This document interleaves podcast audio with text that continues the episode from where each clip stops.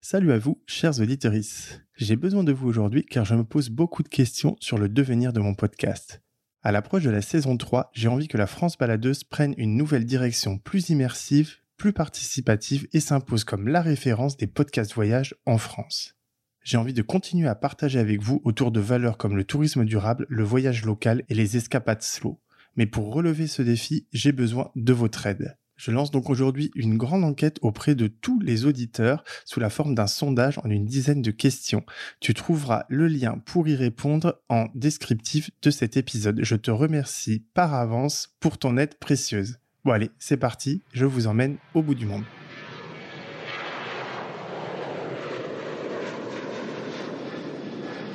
Je suis parti en Inde, je suis parti euh, au Vietnam, je suis parti au Honduras, je suis parti en Gambie, en Mauritanie, à New York, parfois pour plusieurs mois. Mais le voyage qui a le plus compté dans ma vie, évidemment, c'est celui qui a commencé en achetant des faux papiers et qui s'est terminé quand j'ai baissé les yeux et que j'ai dit que je voulais rentrer chez moi.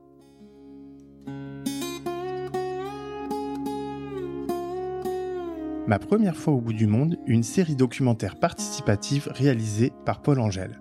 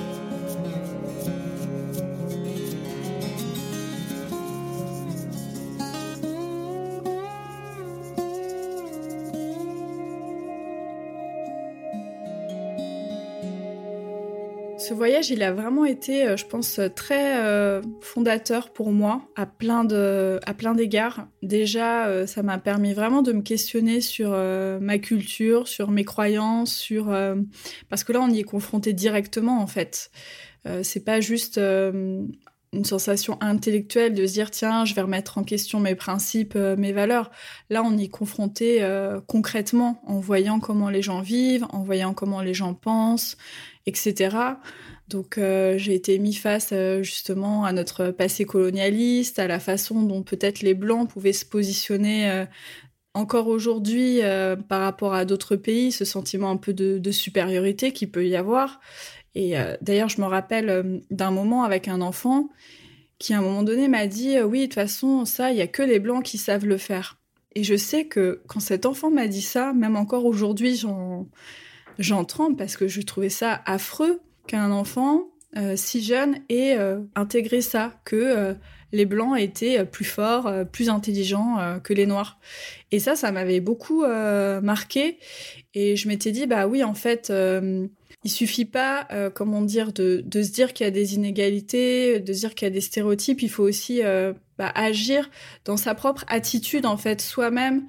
Donc euh, ça a vraiment euh, bah, changé aussi ma, trajectoire en fait euh, de vie, ce qui fait que bah, après pendant dix ans j'ai été investie dans des associations en France. Ce, voyage, il a vraiment eu une importance pour moi à, double titre. premièrement parce que ça m'a vraiment fait changer ma vision du monde, et deuxièmement parce que ça a aussi fait naître une vocation chez moi. J'étais quelqu'un d'assez sélectif avant. C'est dans ma nature. Je m'entends pas forcément bien avec tout le monde et tout. Et en fait, là, de sortir de ma zone de confort, de, m'intéresser beaucoup plus aux gens, ça m'a énormément épanoui et je me suis rendu compte que euh, bah, des gens euh, très différents de moi vers qui je serais pas forcément allé d'habitude, eh bien euh, ils étaient ultra sympas, ultra ouverts et ils avaient souvent des idées bien plus intéressantes que les miennes. En fait, je me suis rendu compte que vraiment j'aimais interroger les gens, j'aimais interroger l'Amérique, au sens Canada et États-Unis. Et donc, en fait, ça a fait naître en, moi cette envie de témoigner de ces rencontres-là. Je pense que ce qui était le plus déroutant dans ce voyage, c'était finalement le, côté euh, assez introspectif. On était beaucoup avec des gens, avec euh, les, personnes du bateau, et puis on a rencontré pas mal de Groenlandais aussi. Mais en fait, on est toujours un peu renvoyé à ce silence, euh, à ce côté complètement dormant euh, qui est là-bas. Il n'y a pas d'agitation. En fait, la, rencontre, on, va la chercher, on, la discussion, on va la chercher, on la provoque toujours, mais elle elle s'impose rarement à nous en fait. C'est très rare en fait des, lieux comme ça.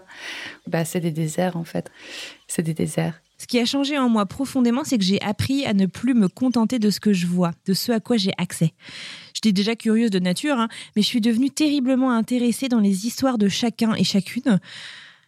Je pense que ce voyage, ça a été vraiment le début de la construction du monde dans lequel j'aspire à vivre et à élever mes enfants. Une sorte de mélange des cultures du monde qui me parle le plus et donc un monde profondément ancré sur des valeurs fondamentales comme celle de la tolérance quoi. Ça m'a permis de peut-être de mieux me connaître d'être obligée en étant toute seule sortir de son cocon euh, tout ça de, regarder un peu euh, ce qui vraiment ce qui me plaisait et pourquoi j'étais partie en fait pourquoi j'avais envie d'aller voir euh, tout ça. J'étais bien là-bas. La différence culturelle a fait que et puis les événements ont fait que je suis pas restée plus longtemps qu'un an. J'aurais pu avoir envie de rester mais en tout cas ça m'a surtout montré que j'avais envie de revenir en France et de peut-être mieux connaître d'abord mon mon territoire avant d'aller loin. Et ça c'était pas prévu quoi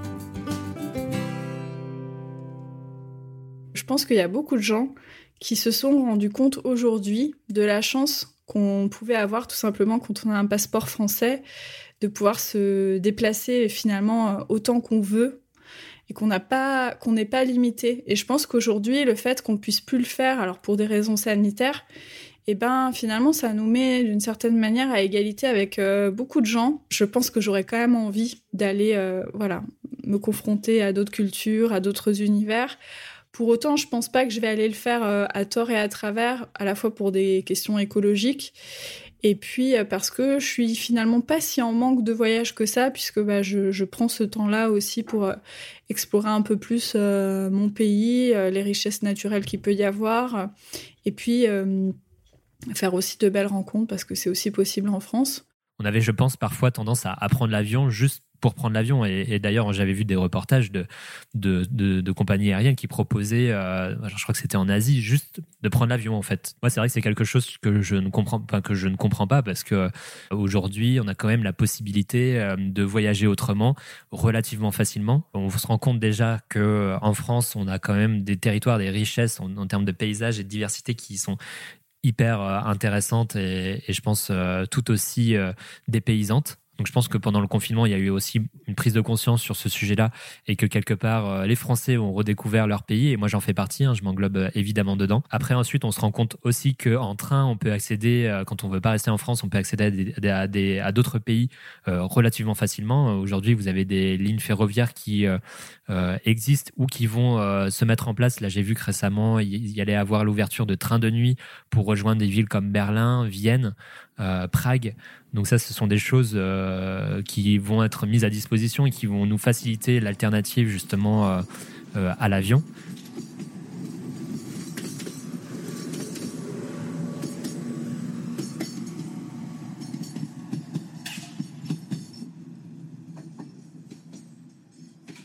Ce voyage à Cuba que j'ai fait donc en, en 2001, quand je l'ai fait, ce voyage, je ne me posais absolument pas la question de l'empreinte carbone, de la répercussion sur l'environnement, etc. Évidemment, c'était pas des sujets, c'était pas des choses qu'on avait en tête. Peut-être pour certaines personnes plus éclairées, mais moi, c'était pas mon cas. Et il se trouve que, d'ailleurs, euh, à cette époque-là, je voyageais beaucoup, toujours professionnellement, mais je voyageais beaucoup en avion. Je voyageais beaucoup sur de grandes distances, mais pour de courtes durées. Le pire, entre guillemets, exemple aujourd'hui, c'est que j'étais allé une fois à Taïwan, j'étais arrivé à 8 h du matin à Taïwan et j'étais reparti à 20 h le soir. J'avais juste fait une journée à Taïwan, Paris, Taïwan, Taïwan, Paris, juste pour le montage d'une exposition. Ben, ces choses-là, j'aimerais ne plus jamais avoir à les refaire. Je ne les referai plus de mon propre chef. Je crois que les voyages lointains, euh, ben, il faut qu'il y ait encore des échanges de culture, des gens qui aillent voir euh, ce qu'il y a au bout du monde mais évidemment avoir en tête que on peut plus voyager pour trois jours, on peut plus voyager même peut-être parfois pour une semaine pour aller au bout du monde. Je pense que c'est tout un équilibre entre la distance et la durée du voyage. Voilà, qu'au moins ce voyage, il serve pas juste à une pulsion ou à une petite curiosité. Et évidemment, euh, en ayant en tête et en le souhaitant très très fort que par exemple euh, aller au bout du monde, eh bien, ça ne coûte pas beaucoup d'empreintes carbone dans le futur parce qu'il y aura les énergies renouvelables dans les transports, parce qu'il y aura, d'autres moyens de le faire. Mais oui, il faut maintenant évidemment l'avoir en tête que voyager au bout du monde, ça a des conséquences et le tout, ça va être d'essayer de le faire euh, dans les conditions les plus propres.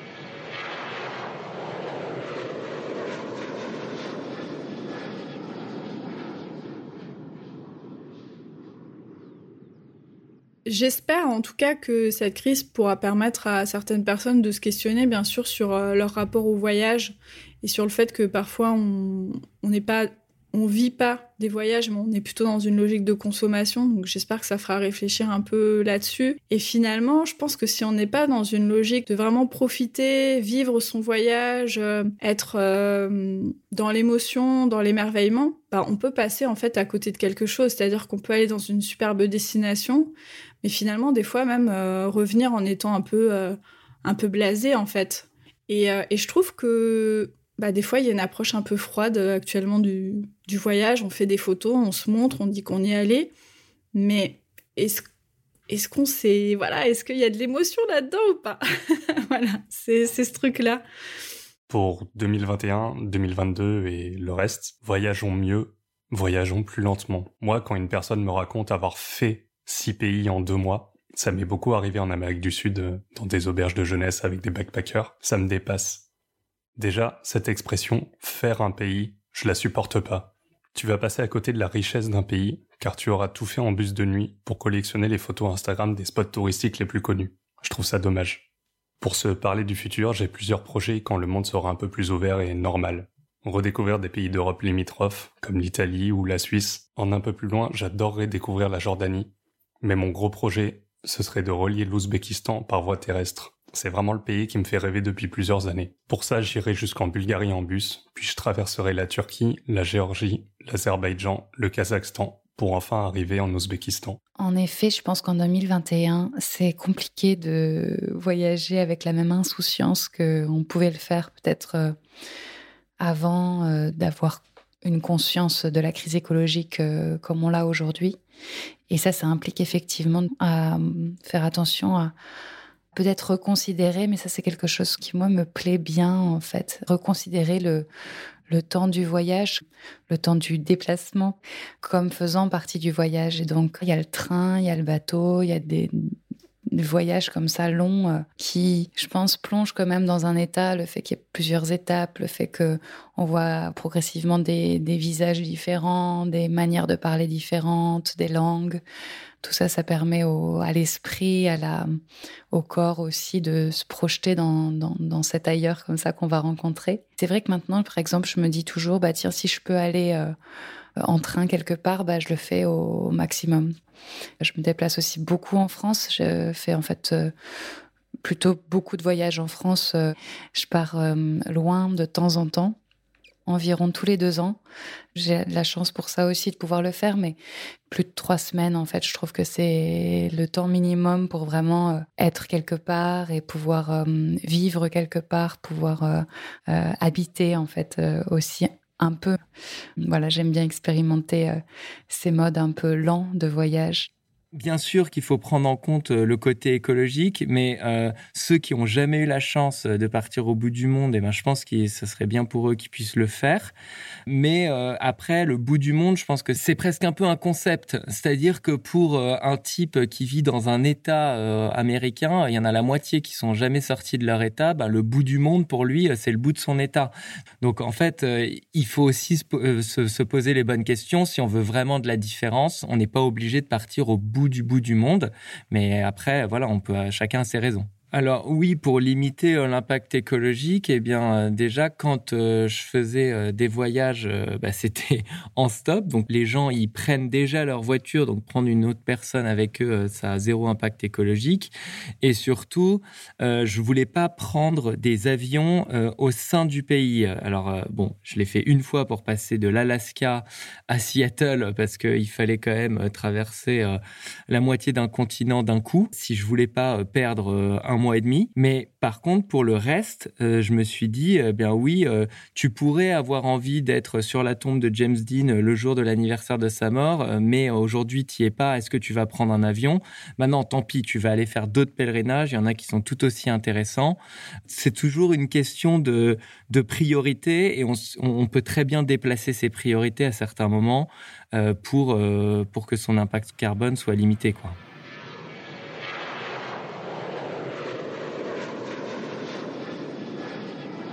あ。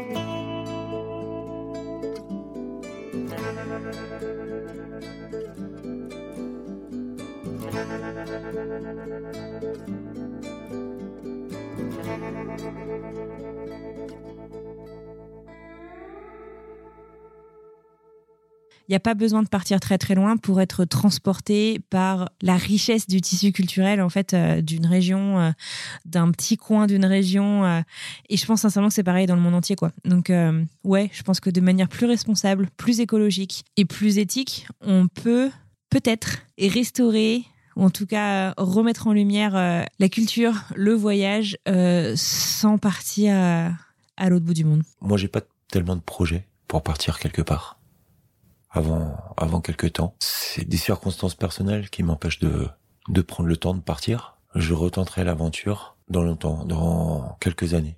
Pour l'instant, j'ai des trucs à faire ici. Alors ça m'arrange. Ça m'arrange de rester là. J'ai prévu de visiter la France, de continuer à visiter la France, de me concentrer sur ce qu'il y a de pas très loin de chez moi. J'aimerais bien, en fait, très bien connaître le paysage qui m'entoure. Donc ça m'arrange. J'ai pas la possibilité de partir, j'ai pas le temps, je suis pas inquiet non plus. Mais j'ai envie de rester là. Un jour, je repartirai en Chine, je pense. Mais un jour seulement. Pas forcément demain matin. C'est pas grave. Je pense que voilà, moi j'ai envie de valoriser aussi ce, ce genre de voyage qui sont euh, moins gourmands euh, écologiquement, mais où surtout on, prend le temps de vraiment s'immerger et on n'est pas sur euh, une espèce de, on n'est pas là à picorer en fait euh, des pays ou à les survoler, mais on essaye vraiment d'être d'être en immersion. Et je pense que, enfin, j'ai vraiment la conviction que ce genre de voyage est beaucoup plus riche aussi pour soi, qu'on en ressort aussi grandi.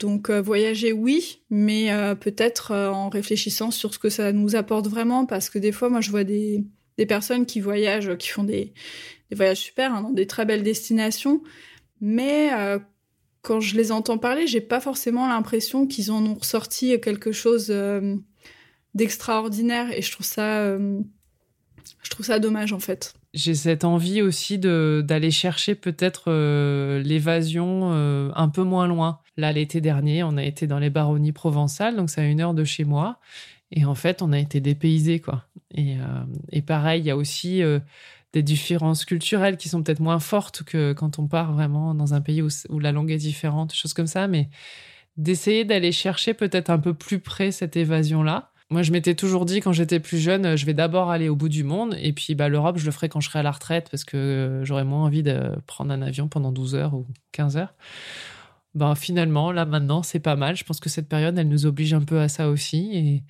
donc voilà. Oui ça me fait réfléchir beaucoup. Et, euh, et je pense qu'il faut qu'on réfléchisse euh, à une autre manière de, de voyager. Ça n'empêche pas d'aller au bout du monde. Moi je suis pas non plus à dire il faut plus du tout jamais aller au bout du monde parce que ça nous coupe de cette richesse là de découvertes de cultures différentes qui font que bah, plus on, s'ouvre l'esprit, plus on, est ouvert. Et donc, je pense que ça permettrait un peu plus de, de réflexion sur la différence et sur, la, je vais pas dire la paix dans le monde, mais on est voilà un peu comme ça quand même. En tout cas, d'être un peu plus serein par rapport à, à l'autre. Et que si on se ferme et qu'on s'empêche de, de, voyager à l'autre bout du monde, bah, je pense que ça va bah, fermer les esprits aussi. Mais par contre, d'aller réfléchir à pourquoi j'y vais. Et si j'ai envie juste d'aller à la plage et de me poser euh, au soleil et de, de rien visiter, bah, il y a des très belles plages en France. On n'a pas, pas besoin de prendre un avion au bout du monde, en fait. Moi, je suis plutôt partisan euh, du fait d'essayer de s'améliorer au fur et à mesure, de prendre conscience, en, notamment aussi à travers la lecture, à travers le, des documentaires, d'avoir une prise de conscience qui euh, vienne finalement euh, de soi-même, enfin voilà, de, de, son intérêt personnel. Et je veux pas que ce soit quelque chose qui soit imposé. Donc, euh, on se rend compte que finalement, on était dans une forme de folie avec des tarifs extrêmement bas, un nombre de compagnies aériennes, je pense complètement démesuré. il suffisait de regarder aussi les cartes du nombre d'avions dans le monde à l'instant T. Enfin, c'était incroyable. Enfin, on voyait même plus les pays, quoi. C'était, euh, c'est complètement dingue. Donc, je pense que voilà, il faut essayer de revenir à une forme de pragmatisme sur euh, l'utilisation de l'avion. Il faut bien sûr suivre ses rêves. Donc, euh, si notre rêve c'est de partir en Patagonie ou au Népal monter l'Everest, eh ben bien sûr, je pense qu'il faut le faire. Après, vouloir cocher tous les pays du monde ou euh, vouloir partir en République dominicaine juste pour aller à la plage, eh bien en fait, pour aller à la plage, on peut aller plus proche. Euh, voilà, c'est mon humble avis. Euh, si on veut pouvoir faire un petit peu attention écologiquement, mais après, il faut suivre ses rêves et et, moi, voilà, mon rêve, c'est de faire des, reportages. Eh bien, s'il y a des, des reportages à faire à l'autre bout du monde, eh bien oui, je les ferai sais, Paul, cette question est très intéressante. Hein. Peut-on encore voyager au bout du monde en 2021 Et on peut peut-être même imaginer aussi, veut-on encore voyager au bout du monde en 2021 Pour moi, ça, soulève vraiment beaucoup, beaucoup de choses. Et pour être honnête, je pense que là, aujourd'hui, je ne veux pas voyager au bout du monde. Tout ce que je veux, c'est de pouvoir euh, rendre visite à ma famille, euh, voir mes amis que je n'ai pas vus depuis euh, plus d'un an, bien plus pour d'autres, et je serais déjà tellement contente. Je veux juste faire un petit saut de puce, passer ce moment-là et puis peut-être plus tard réfléchir à nouveau euh, à d'autres voyages. Mais pour l'instant, j'ai l'impression que c'est bloqué, j'arrive pas du tout euh, à m'y projeter. En 2021, c'est sûr, je vais pas voyager au bout du monde, je vais continuer à explorer l'Écosse que je n'ai pas pu euh, explorer depuis le début de l'année 2020. Et mine de rien, ça fait un peu partie de mon métier aussi et c'est quelque chose qui me manque beaucoup. Donc ça va être ça, je pense, ma priorité, voir mes proches et euh, voir encore un peu plus euh, de mon pays d'adoption. Et si j'arrive à faire ça, eh bien ce sera le bonheur parfait. Après à l'avenir, oui, j'espère que on pourra toujours continuer à, voyager au bout du monde, mais peut-être avec euh, encore plus de, de, précautions, encore plus de, de, conscience en fait de ce qu'on fait, de l'impact que l'on a sur les, les sociétés que, que l'on visite, que l'on découvre. La question, en fait, elle se fait dans l'autre sens aussi. Moi, je, travaille dans le tourisme en Écosse. Euh, il y a des gens qui viennent euh, des États-Unis, d'Australie, d'Asie pour, euh, tu sais, une semaine ou peut-être juste un peu plus. Et je trouve que c'est vraiment court, c'est vraiment beaucoup de, transit pour rien du tout. Et quelque part, j'espère que le voyage en Écosse, de la part des francophones ou des personnes qui viennent de pays plus lointains, eh bien, euh, change un petit peu. Par exemple, euh, j'aimerais bien voir des habitudes qui changent, ne pas rester seulement une nuit à tel endroit, mais se poser quelque part, explorer les alentours. Euh, L'Écosse, comme absolument tout pays du monde, ne peut pas entièrement se voir, on ne peut pas tout voir, on ne peut jamais tout faire. Donc une fois qu'on a accepté ça, eh ben, on peut se poser et profiter d'un petit coin et peut-être revenir plus tard pour voir d'autres petits coins.